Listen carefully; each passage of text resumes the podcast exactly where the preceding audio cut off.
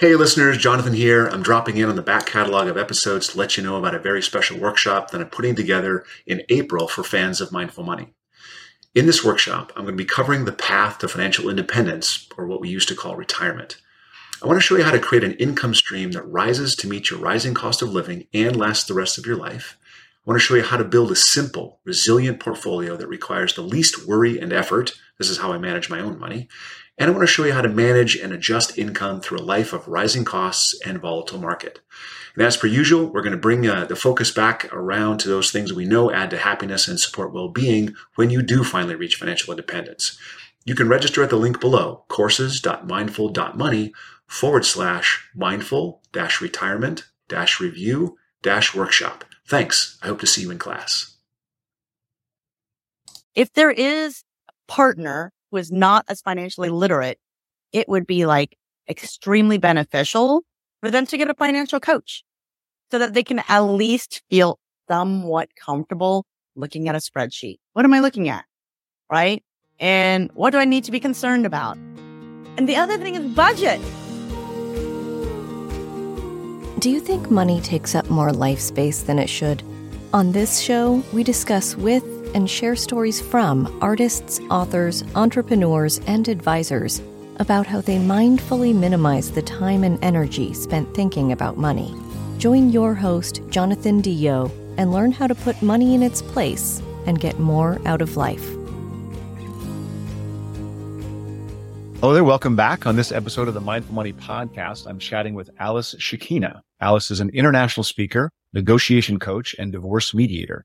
She's the author of the book, Negotiating with Your Kids, which I have to read for current time Alice is passionate about helping people out of conflict and moving forward with their lives. She recently released her online webinar, Design Your Own Divorce. And today I wanted to have Alice on the show because hopefully she can give us insights on how to avoid getting to divorce, especially as it reflects on money.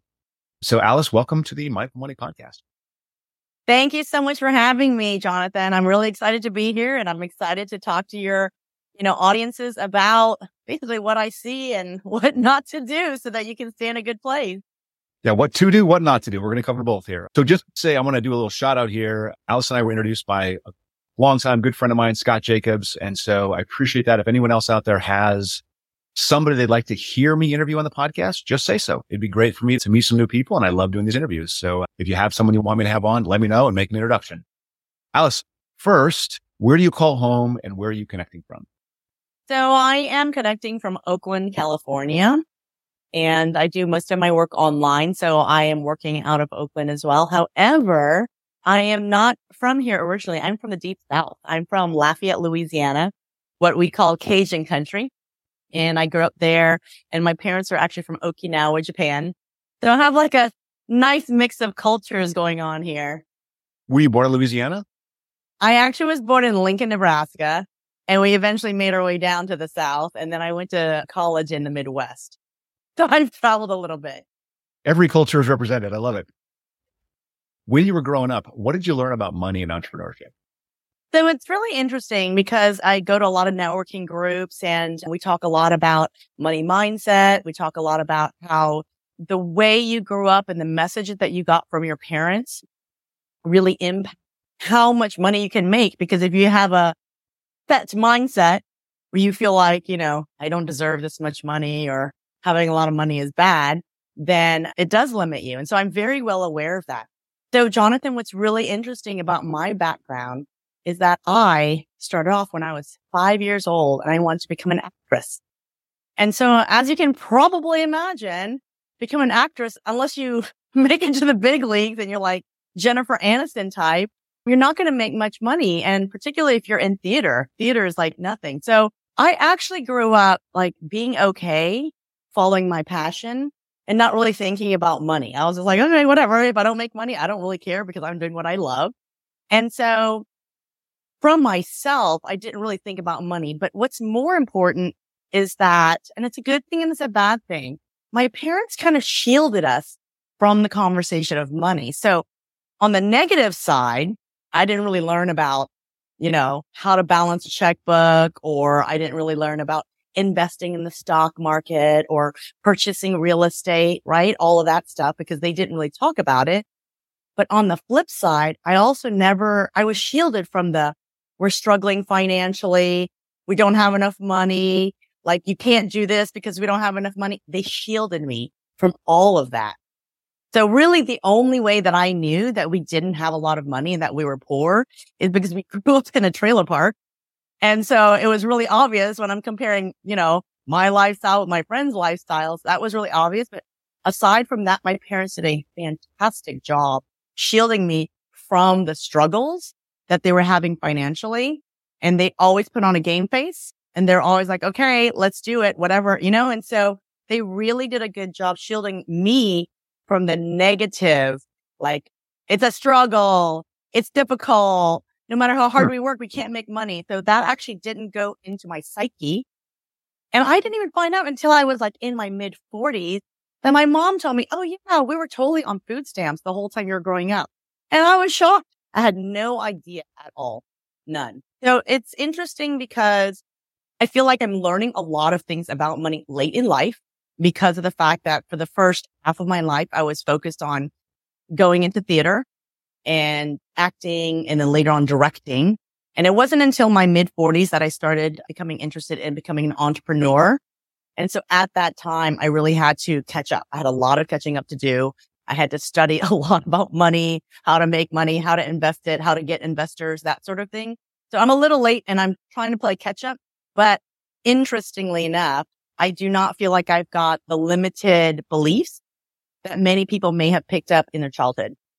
Yeah. Is there an experience that, I mean, you couldn't have been completely opaque to it. Like you had to have some kind of a sense. So did you ever have an experience growing up that sort of made you realize, Hey, I have a different situation than other kids? No, I knew that, but they didn't weren't sending messages. It was more like reality.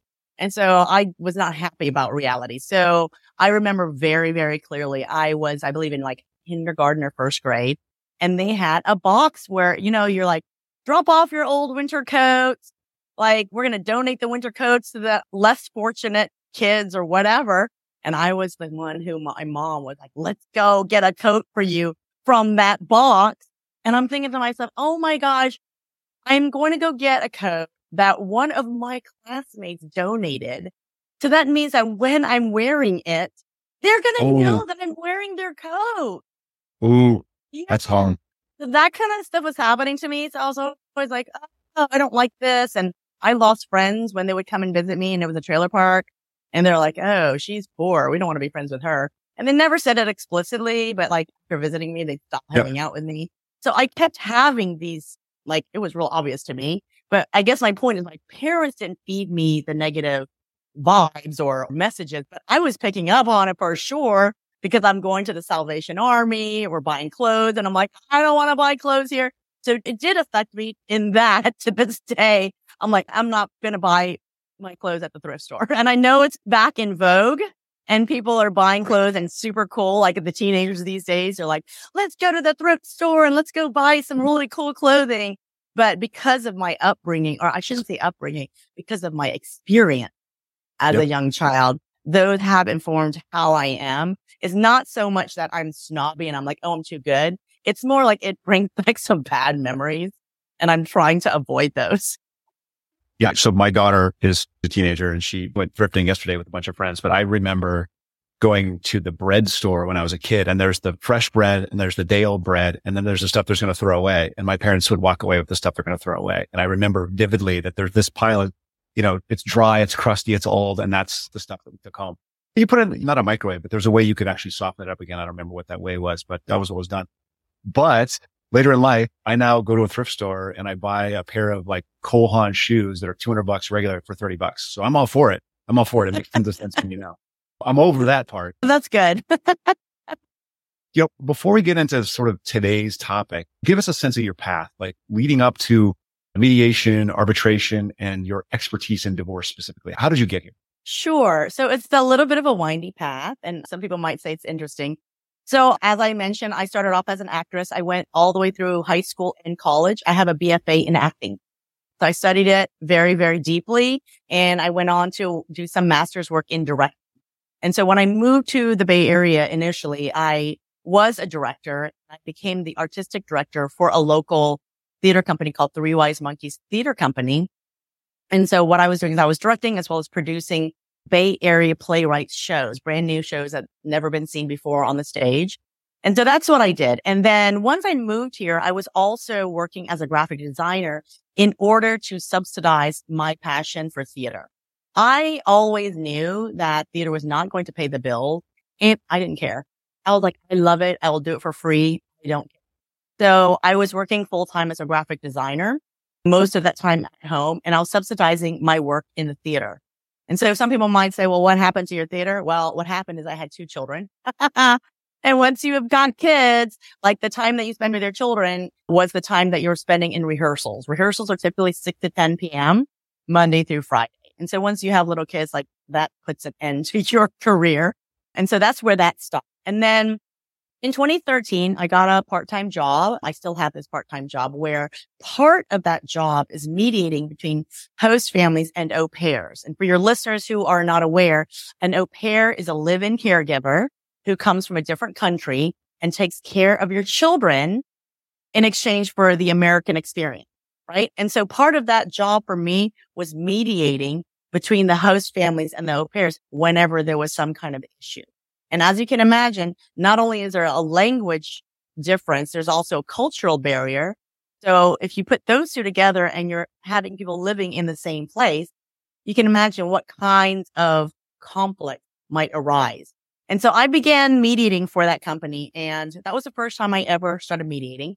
And I had to tell you, I didn't get any training at the time and I jumped in and I was terrified. I was like, what am I doing? I have no idea what I'm doing and they would just tell you to go to their home.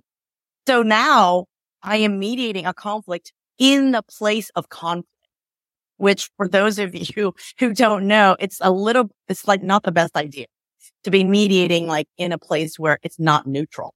The conflict is taking place there. So I was going in there and I recognized after doing it for a while, like, oh, I'm actually like pretty good at this. I'm able to get people to resolution. And so in 2016, I was laid off from a full time tech startup job. And at the time I was thinking like, oh, what do I want to do? Because I didn't want to continue doing what I was doing then. And so my boyfriend said, well, why don't you just become a mediator? And I said, well, but don't you have to be a lawyer?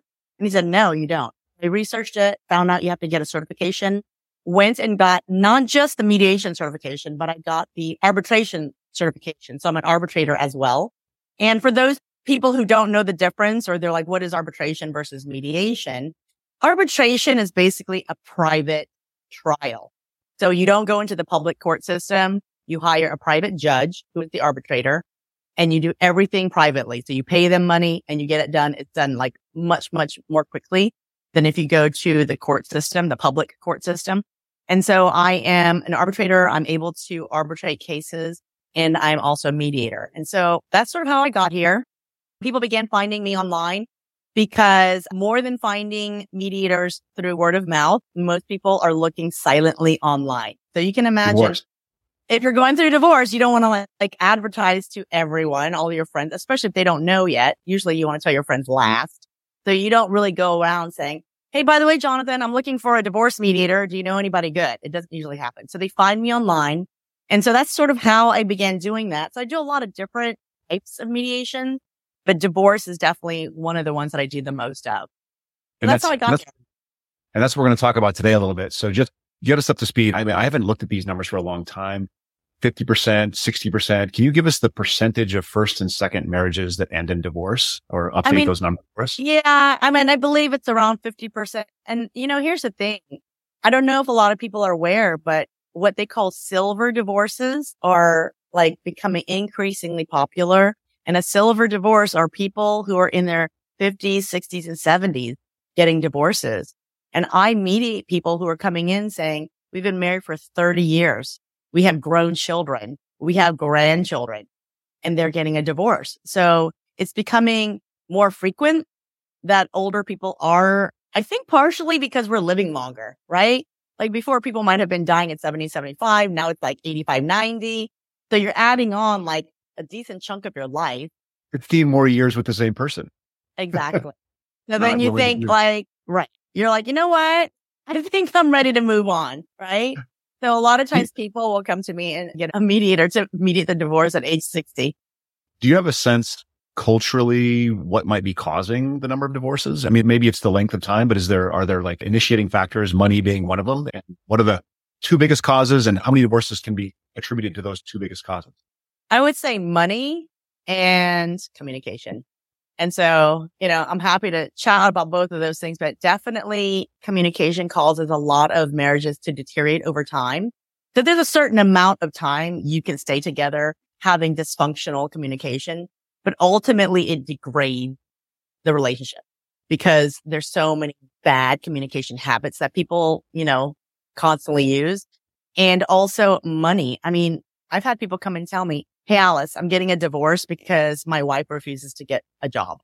Hmm. Right. Like they say, Hey, I want you to pull your weight. Please pull your weight. And one side says, no, I don't want to work. I married you so I can stop working. And then the other person is like, yeah, they're like, uh, that's not what I had in mind.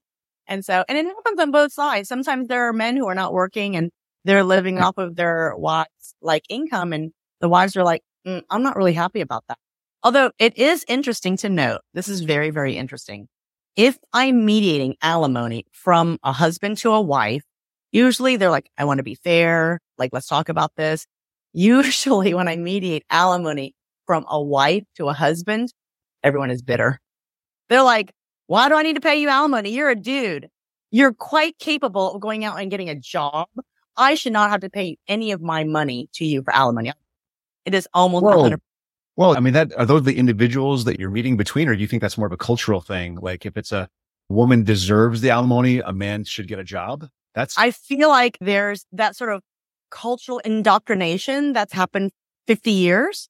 And even though we're now like, oh, you know, women, equality, what have you, I feel like there's like some little teeny tiny remnants in the backs of everyone's minds. It's sort of like, it's kind of like the dust balls underneath the sofa that no one like looks at or thinks about. And it's sort of like pervasive, but no one talks about it. I don't mm-hmm. even know mm-hmm. that people necessarily talk about it to their friends. I don't hear about it. I don't really read a ton of articles about it, but I've noticed if a woman is the higher earner and she has to pay alimony, she's typically very bitter.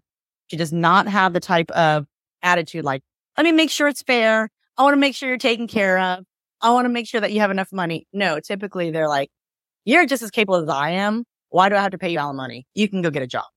Right. And that is like a very stand. So I do feel like there's like that sexism that's still lingering, but it's a teeny tiny bit of it that's like sort of like in the backs of everyone's minds. And it might be unconscious. It right. may not be conscious. They may not even realize it. It is literally just a feeling that they have. How does like different levels of money smarts play into the conversation? Yeah, some people have like I'm in the financial industry and my wife is not. I manage, you know, most of the money we report. We have, you know, family meetings, but she's really not engaged in it that much. You know, when you have a divorce or how do you avoid in that situation? How do you avoid couples ending up in a divorce if there's that drastic difference? So there's a couple of things, right? So on the one hand, it's always good if everyone had at least the same amount or similar amount of some basic financial literacy. Because what happens there'll be a couple and one side is significantly more financially literate than the other. And then they continue on for, let's say, decades that way. Then what happens at the time of divorce is that there's an incredible amount of fear that comes up for the spouse who is less financially literate. Right. And they feel like, look, you have 15, 20, 25, 30 years more like experience than I do with finances. I feel like you're going to, you know, make it unfair. You're going to make it look fair. Yes. Yep. Going to hide. And so it makes the friction in the conversation is palpable hmm. if the financial literacy is not somewhat equal. And so I really do feel like everyone needs to have that financial literacy. However, here's my second point sometimes that fear is so strong, it prevents that second spouse from learning everything they need to. It's kind of like thinking, Oh, I suck at math. So like, don't even show me anything because I'm really bad at it. I'm not going to understand it. And that fear is like repelling any sort of knowledge. And so I do notice because people say, well, I don't understand, Alice. I've been giving all the account like passwords to my wife. I said, here are the spreadsheets. I like did a whole bunch of spreadsheets. I've shared it with her and she's not looking at anything. And then hmm. come in for the divorce. She's like, well, I think you're going to take a lot more from me because, you know, you understand everything I don't understand. And the conversation is very unequal because one side is saying, I've tried to make it transparent to you all these years. You haven't taken any interest. And now that we're divorcing, you're screaming and saying like, Oh, it's going to be unfair. Oh, I don't understand what we have. Oh, you're probably hiding assets. Right. And so I think it does help if couples, if there is a partner who is not as financially literate, it would be like extremely beneficial for them to get a financial coach so that they can at least feel somewhat comfortable looking at a spreadsheet. What am I looking at? Right. And what do I need to be concerned about? And the other thing is budget. So many people do not create a family budget, either because one person is blocking it from happening. They might say, okay, we'll do it. We'll do it. And then they kick the can down the road. Mm. So for years, somebody will say, oh yeah, we've been trying to come up with a budget for years and it's never happened.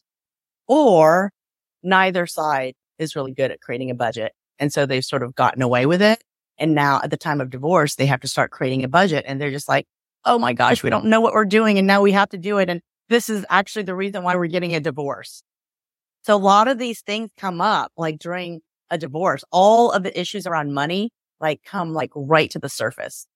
I'm curious, you know, do you see more divorces from people that keep their accounts separate or more from people that, you know, put things together? Or is there any advice? Because that's one of the first questions I get from new couples is, Hey, do we blend our finances or do we keep them separate? based on what I have seen, my suggestion, and maybe Jonathan, you have a different suggestion, but I always feel like they should have a joint and each should have their own separate because what happens is when they combine everything and they have nothing separate, then they stay together for say 20, 30 years. It suddenly feels extremely scary, emotionally mm. scary to go and open your own account when you've always been comfortable for like the past several decades having a joint account. And so people get like anxiety just trying to open up an account so that they can start to like split their finances apart. So I feel like at least having a little bit of independence is helpful because if we're talking about 50% of people are getting a divorce, you might as well just keep a separate account, not in case you get a divorce, but have it so that you have that amount of independence in your life, in your emotional psyche, right? So that the divorce itself is not going to be as traumatizing you're not like getting kicked out from the nest and you're like, oh my gosh, I don't know how to fly. Oh my goodness, I haven't been practicing, right? So at least you can practice flying all the time by yourself with a solo account and you can have your joint account. Maybe your right. solo account is just for your, I don't know, discretionary spending or whatever. And it doesn't have to be a lot, but at least you have that because I have noticed that when people come from marriages where they only have a joint account and they've only had a joint account for several decades, there's a lot of fear about splitting it up and opening up a brand new account. And of course they do it, but I can tell it feels very uncomfortable for people. Do you think that the partner who is sort of more dominant with the financial knowledge and the financial management in the case where there might be joint accounts might use that as a lever to like, you can't possibly do this on your own. You need me for this. Is that something that becomes like not a wedge issue, but a sort of golden handcuffs issue? You mean like during the marriage? Yeah. Like we're married. You can't possibly do this without me. So yes, so I'm, I do think that. You know, I'm yes. going to let you have access and I'm going to control you with. Yes, absolutely. That does happen. Yeah. And, you know, I think it's fair, depending on the marriage and depending on the amount of trust. I think it's fine to say, okay, we'll have transparency into each other's account, you know, so that if, let's say, if I say, well, I don't know, I feel like you might take a lot of the money that you earn and spend it all on your own or what have you. You can still have transparency into each other's accounts if you would like that, but at least to have it so that you are constantly flexing that like independent muscle so that also if you do get a divorce, it doesn't feel quite as scary. You just sort of like funnel things separately and then go on from there. But you know, and then there's some people who are like, Oh, I got married just out of college. I have never had my own account ever. Can you imagine if you are 55 years old and you're being asked to create your own individual account for the first time in your adult life, how scary that might feel? So I feel like it's not the best idea just to say, oh, we're getting married. We're going to like make joint accounts and that's it. We're going to have nothing by ourselves because later on there is an emotional price to pay. Yeah. Money is definitely emotional. No question about it. And I want to get to spending in just a second, but there is this in our case. I'm just going to use myself as an example. I'm sure other people are like this.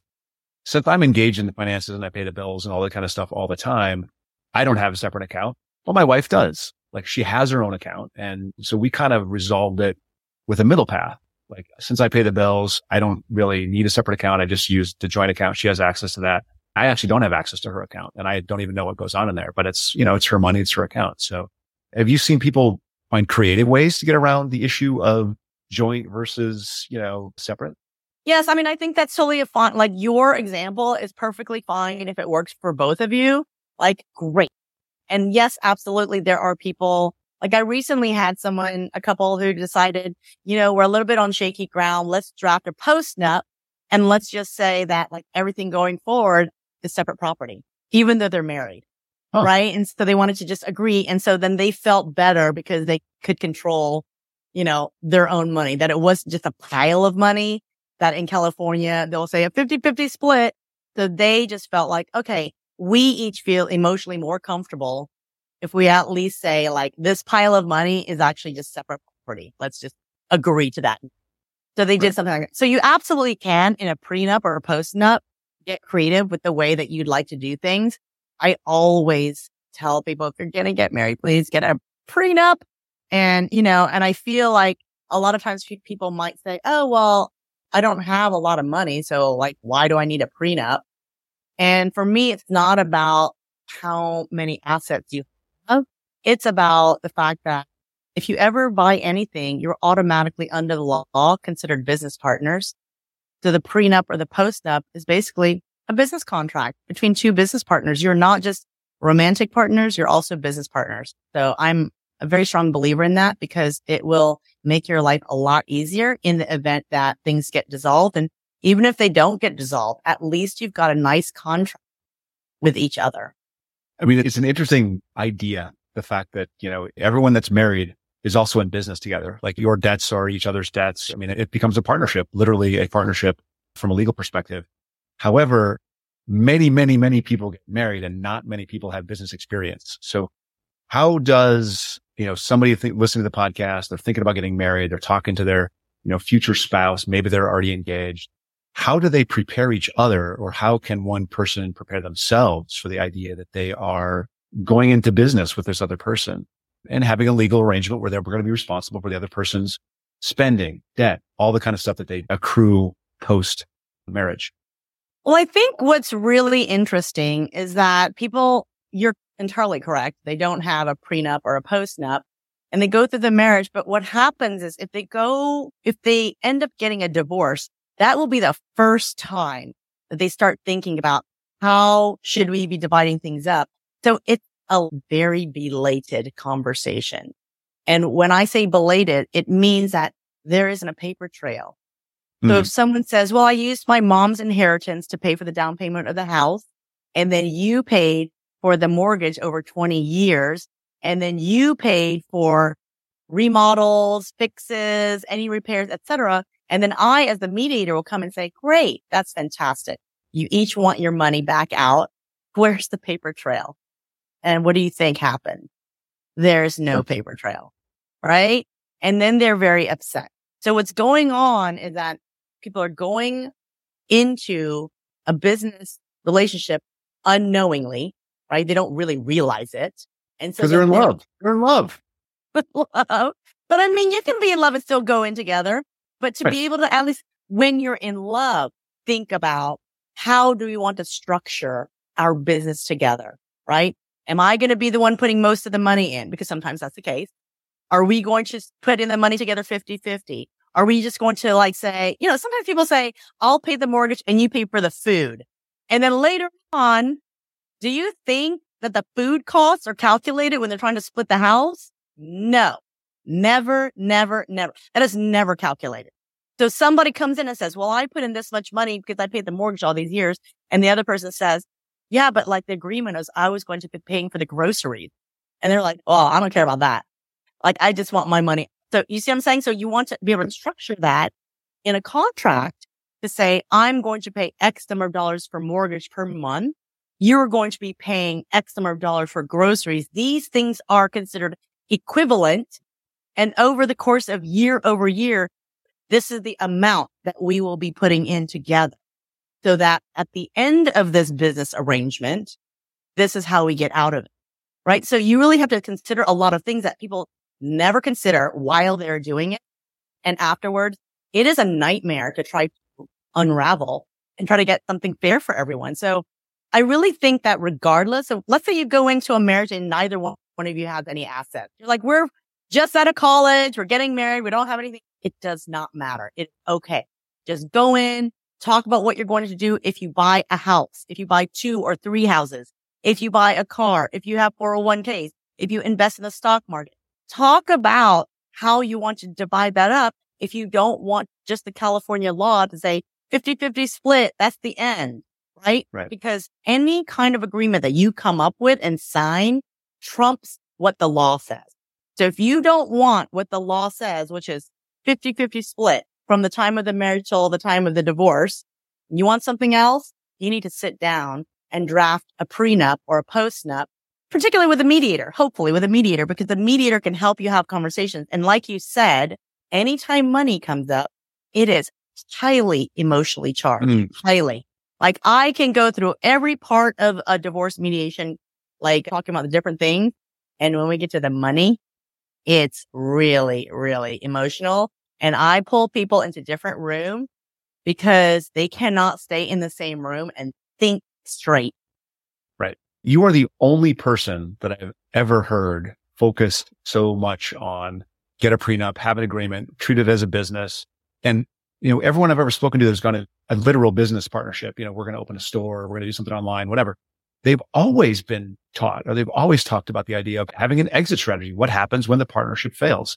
Why that seems to be completely missing in the, you know, the loving, you know, potential relationship, lifelong thing, but it seems like it's kind of important. It affects, I mean, I'm going through, I've got two or three clients right now going through divorces and they're incredibly contentious and none of it's written down. And all the things you're talking about, one person is more knowledgeable than the other. And so that creates all this kind of, I don't trust you. You're going to try to take advantage of me kind of stuff. And if it's all written down, you don't really have to think about it. So that's one huge thing is get it written down and talk about it. What are some of the other things that people can do to actually protect themselves during a marriage or before they get married so that if it unravels, they're okay. Well, I want to just touch upon the fact that like none of these people are getting, you know, exit strategies. And I think it's because in our society, everyone has bought into hook, line and sinker, the whole like dream and fantasy of like happily ever after, right? Mm. Like you read prince and princesses, like stories of them when you're growing up in Disney books and Disney movies. It's like happily ever after, happily ever after. And so it doesn't matter how many people get a divorce. It doesn't matter when people actually go through it, they go get married again because they're like, I'm still chasing the happily ever after dream.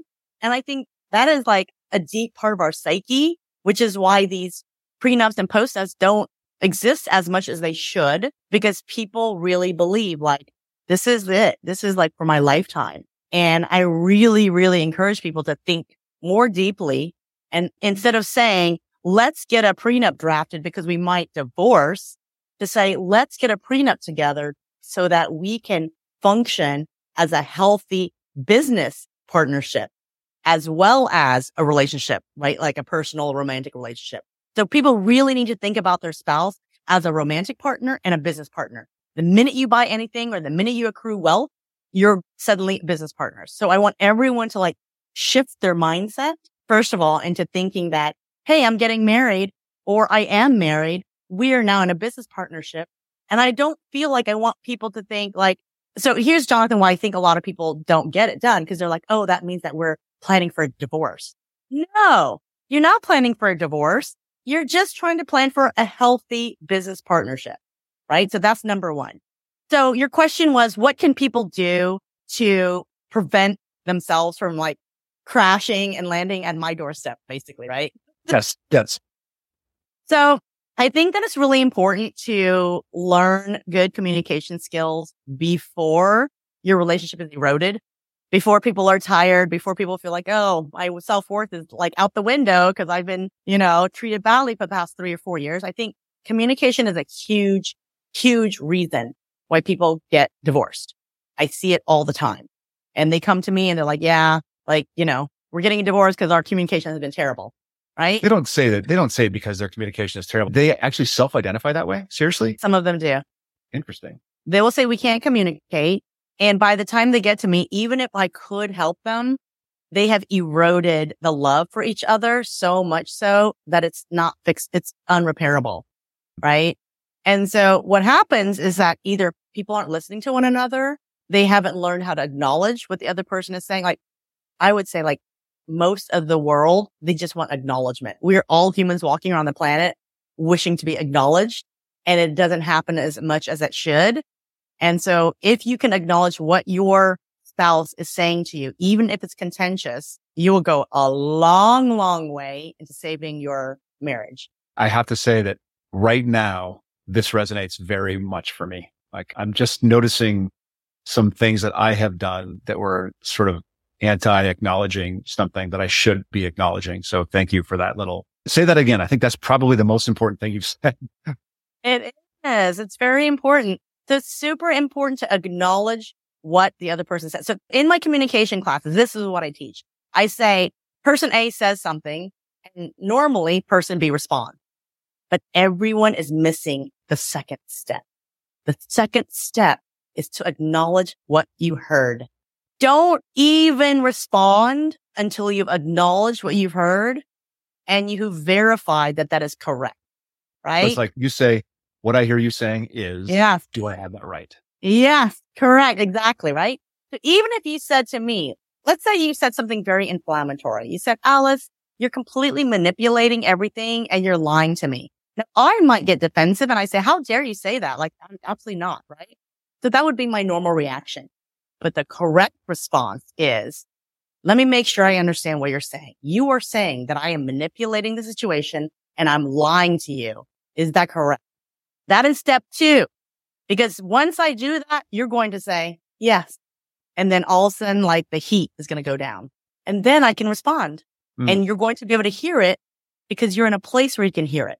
If I respond, you can't hear it because I never acknowledged you. The door is closed. So now we're communicating at closed doors. Your door's closed, my door's closed, and we're just spouting at each other. Even if we take turns, it's not going into our brain. and I've seen it happen like time and time again in very contentious mediations. I will force. I will say, Jonathan, can you please repeat back what the other person said? And I can't tell you how many times the other person has said, I don't know. I don't remember what they just said. Like literally after it was spoken, like a second later. And then the person who was speaking is shocked. They're like, what? You didn't hear anything? Cause they're nodding their head. They're not talking. They're making eye contact. And then when you say, what was just said? They're like, I can't say. I don't know. Wow. Wow. That's huge. And they're just preparing. This is, yes. You said one word. That was a trigger yes. word. I'm going to respond. Right. Yes. They're responding or they're in their heads about like, what a jerk. I can't believe they're saying this. It's ridiculous. This is the same thing that, you know, like they're spinning like stories and thoughts in their mind. And so it's blocking any kind of like hearing and understanding. So we talked about like different levels of intelligence around money, or not intelligence is the wrong word, you know, experience with money. We've talked about his and hers and or his and his or separate versus together. We've talked about prenup. What about spending? You know, so many couples have different ideas about spending. You know, I save every penny, someone else spends every penny. How do people manage that? Well, so one of the things when we talk about a prenup or a postnup, it's not just about like, okay, how are we splitting the assets? It's that conversation. It's the conversation about money. It's saying, Hey, Jonathan, like, what are your thoughts about putting a budget together? And you might say, I don't know. I've never done one before. And I might say, well, I would like to as a family, like create a budget. Would you be open to like creating a budget with me? And if the answer is yes, you better put in a deadline because without a deadline, it just goes on and on. Right. And then to talk about stuff like spending. Jonathan, like what are your thoughts on spending? Do you feel like every bit of money you have is free to go take trips and movies and spend it on yourself? Or do you feel like the extra money should go towards a savings? Should it go towards a joint savings so that we can plan together?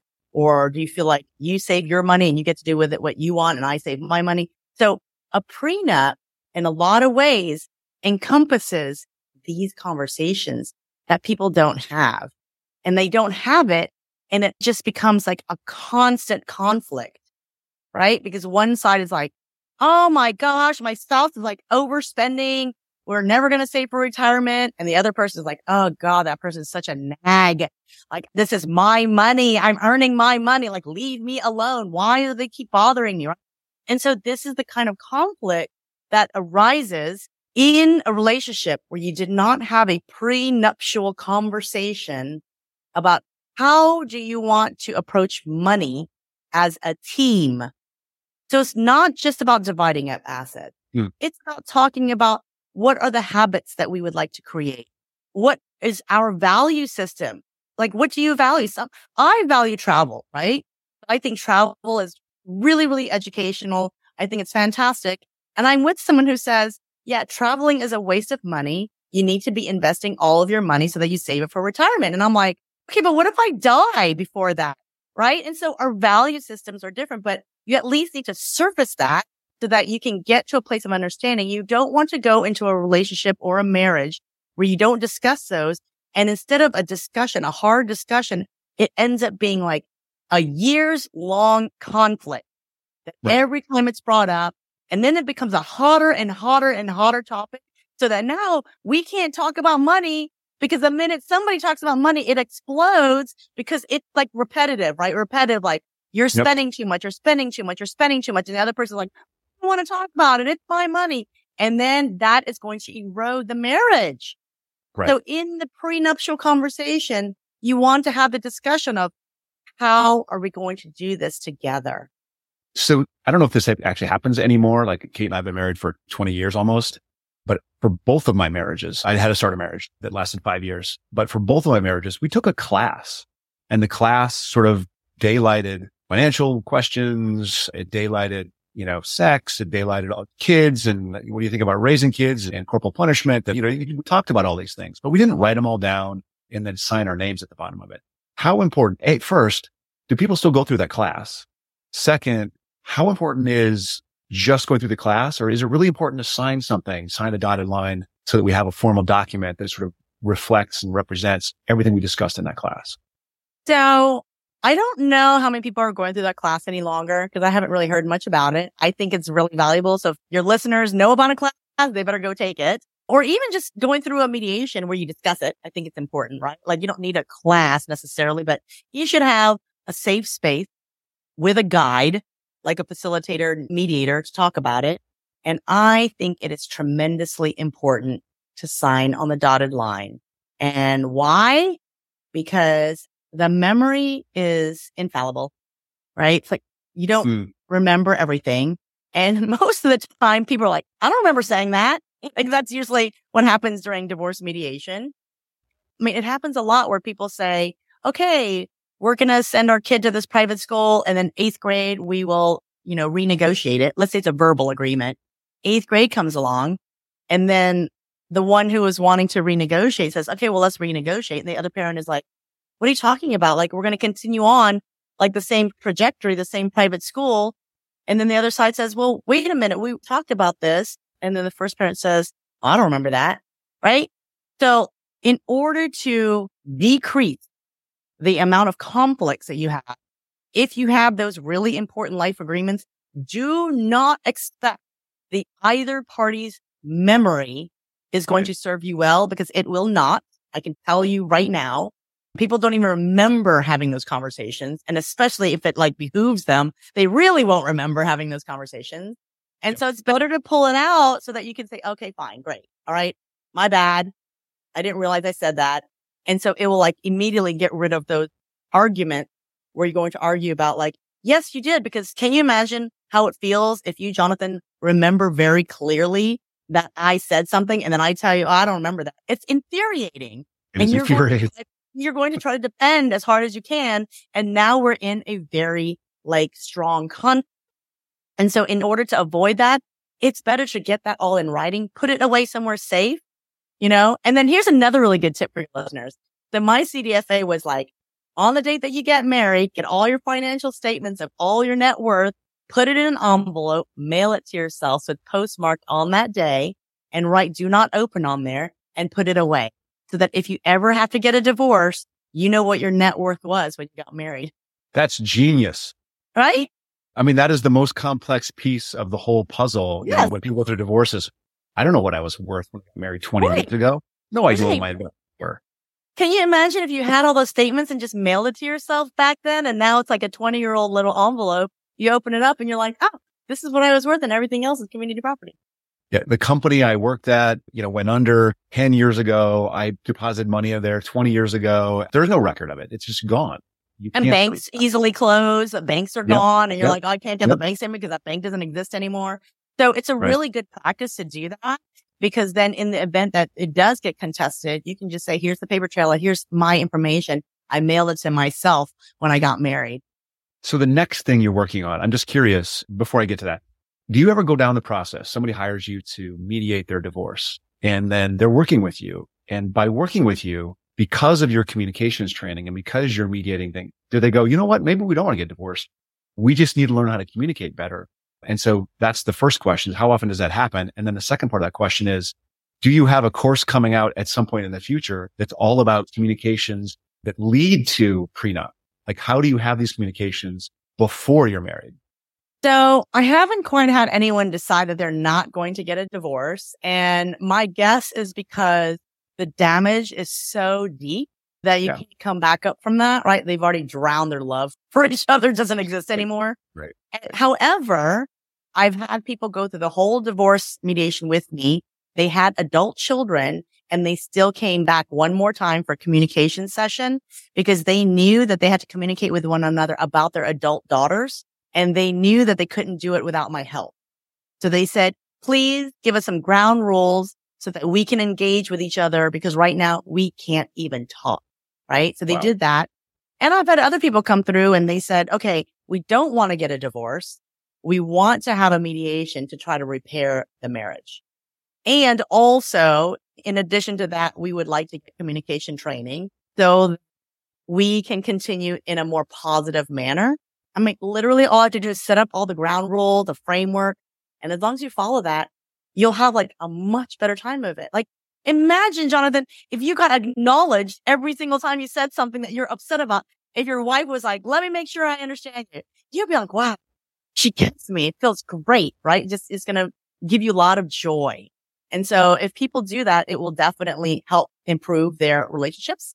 And I currently offer an eight week course that's for people. It's a negotiation and communication. But believe me, when I say, even though it's negotiation and people might say, well, I don't negotiate. Oh, you negotiate with your spouse on the daily and if you have children, you negotiate multiple times with your children on the daily. And I had somebody recently come through as a executive coach and she said, Oh, I'm taking the class because I want to be able to serve my clients better by learning some negotiation skills. And what she said in the middle of the class was, this is helping my marriage. She's like, mm. I never realized that these communication skills would help. She goes, they're literally helping my marriage. So I just want you to highlight those two things. It sounds like you talked about a communication session you also talked about a negotiation course. Should you just highlight those two things for us? Yeah. So I've got an eight week course. It meets every single week for an hour and 15 minutes in a small group, like four to six people. And every single month I start a new group and we go in and we practice negotiating and communication skills and we practice those so that when you go back out to your spouse or your job or you want to go negotiate another job, whatever you want to do, you're going to come through with a lot more confidence and if you're going into it to help your marriage, your marriage will be a lot stronger by going through that course for sure. And then I also do individual coaching sessions. Sometimes people will say, Oh, well, my husband decided not to use you as a mediator, but can I hire you to help me negotiate my divorce? And so I am there for that as well. So yeah. Great. That's multifaceted. So there's an enormous amount of noise out there. I just want to ask every guest that comes on to really simplify it for us. So if you had a chance to chat with a couple before they were married, or even it sounds like after they're married, but let's stick with before they were married. What is the one thing you would tell them to do specifically about money that would help them successfully stay married, not seek divorce 15 years, 20 years later? I mean, I feel like having that prenuptial mediation, premarital mediation is critical because it's again, as I mentioned, it's not about like how we're going to split the assets if we get a divorce. It's about how do we as a family think about money, yeah. right? Where do our values lie? Are our values in alignment? Right. Right. And then you can talk about that and you talk on all about the money and it will really cement your relationship because you want to make sure that you're putting yourself on the same path. It doesn't help if you go into a marriage and don't realize that your partner A has a different value system when it comes to money and two has a different goal because right. then you're going to struggle. And also your marriage might end up only having like a shelf life of like five or 10 years because you weren't in alignment and didn't realize it until later on. I thought that that might be the answer, but I wanted to ask the question very specifically anyways. But there's a second half, right? So what is the one thing that you would tell them to avoid doing? I would say that they really should avoid spending money on things like, you know, buying houses or whatever and having no paper trail. Like that leads to a very ugly car crash at the end of the relationship, right? So don't buy a house or pay for the mortgage or whatever it is that you're doing. Or let's say you agree that I'm going to be buying groceries and furniture and you're paying for mortgage. Don't like not have a paper trail. Like you're- even if it's a spreadsheet, put it in a spreadsheet that you're like spending this, like whatever the agreement is, have a spreadsheet because if you're trying to unwind 20 years of marriage and there's been no spreadsheet and no accounting, can you imagine trying to do bookkeeping 20 years in the past when there's like a bunch of stuff that you don't know what happened, but you're determined to get what it, like what you put into it. It's, it's nightmarish and it's going to be nightmarish for you, not for me, the mediator, for you, the person getting a divorce. So I would say do not go into a business relationship with your spouse and not keep. Right. I was going to say something to the fact that you used the negative to establish another positive. But I like how you phrased it there at the end to sort of take it all, put it all together. So we've talked a long time about avoiding divorce, but let's, you know, I'm assuming that, you know, because as you said, people find this on online, someone's going to Google divorce. They're going to come across this. They're not going to be a regular listener. But there's going to be people that find this conversation that are just seeking information about divorce because they're thinking about it. So if they haven't already filed, what should they do to prepare themselves for the process? Just in case somebody finds this that is, you know, leaning towards divorce. I love that you asked that, Jonathan, because I just rolled out a webinar called Design Your Own Divorce. And it's a couple hours long and it's for people who are thinking about divorcing. It goes over all the things you sort of have to wrap your brain around. You need to start thinking about. And I have a few modules in there that talk about negotiating. So how to negotiate so then you get what you want. And you know, it's not about like, oh, let me get one over on my spouse because I'm going to take this course on negotiation. If you have two strong negotiators, you are more likely to get to a win-win than if you have two weak negotiators because strong negotiators understand it is about getting to the win-win. It is about getting a deal that everyone is happy with. And you know, some people, when they talk about a lot of the teachers of mediation say, Oh yeah, like a mediated agreement is one where both sides feel like it's a lose lose, but you you know you're able to stomach the lose lose. I am not that kind of a mediator. I am the type who believes that there's a win win if you believe in it. You just have to dig really hard to find it, right? And so, yeah. So I think that yeah. I'm assuming or I'm hoping that we put all those things. Hoping I don't have to hope I run this thing. So we'll put all those links inside the show notes so everyone has access to that. Thank you for that. Just a couple more personal things. You know, what was the last thing you changed your mind about? The last thing that I changed my mind. That's a good question. Trips hmm. people up quite a bit, but I always have to ask it. I know. I'm trying to think what that would be. Wow. I have to think a bit about that. The last thing I changed my mind about. Okay. This goes back a few years, but I'm going to say that the last thing that I changed my mind about was the fact that I went into mediation and started my solo practice. Prior to that, I was really into working at tech startups. I really liked the environment and learning everything. And it was wonderful. It was a really wonderful journey. And I wanted that. And then I got to a point where it wasn't so much that I didn't want it. I still wanted it, but like my opportunities disappeared. And so that's when I changed my mind and decided like, let's try being an entrepreneur And it has been a very difficult yet very rewarding journey for me to get myself to where I am today, where I'm mediating full time and negotiating and coaching negotiations as well. That's awesome. I've heard answers like this morning, you know, I was pouring my cereal and I put in blueberries instead of strawberries. I heard answers as simple as that, or like you just shared, like three years ago, I made a huge decision about my career direction. And so that's, I love it. The second one's not an easier question. So prepare yourself. Can you name a place that you visited that had an impact on who you are today? And what was the impact? Yes. So right after college, I moved to what was called Czechoslovakia at the time. So it was a long time ago. And I stayed there for three years. That experience pretty much changed my life. I became fluent in Czech. I began thinking like a Czech person and like just my entire life view changed in that time. It was a very different time. It was just after communism had fallen and nothing had changed. Like nothing. It was the same there. And so when I lived there, it felt like I was living in a communist country. And so because of that experience, I'm able to see the world well, like sort of multifaceted because I'm not just looking from one angle, right? So I'm looking from multiple angles. And yeah, so I do feel like that experience really changed my life. And I cherish, yeah. Yeah. So tell us how people can connect with you. So they can connect with me either through my website on shikinamediation.com. S-H-I-K-I-N-A is how my name is spelled. It's Okinawan last name. Or they can connect with me on LinkedIn. They can just find me at Alice Shikina.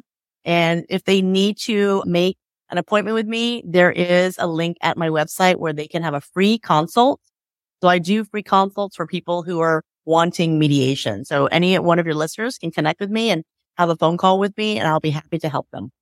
Sounds good. Alice, I want to say thank you for coming on. This may be for some audience members, the most important podcast we have recorded. So appreciate the time you've spent with us. And I think it's very valuable content. So just a note to everybody, make sure that if you're about to get married to consider and maybe get a prenuptial agreement. We're going to make sure everything's in the show notes. Thank you so much for being our guest. Thank you so much for having me. It was my pleasure, Jonathan. Thanks for listening. Full show notes for each episode, which includes a summary, key takeaways, quotes, and any resources mentioned, are available at mindful.money. Be sure to follow and subscribe wherever you listen to your favorite podcasts.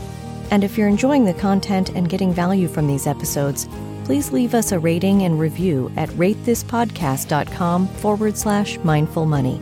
We'll be sure to read those out on future episodes.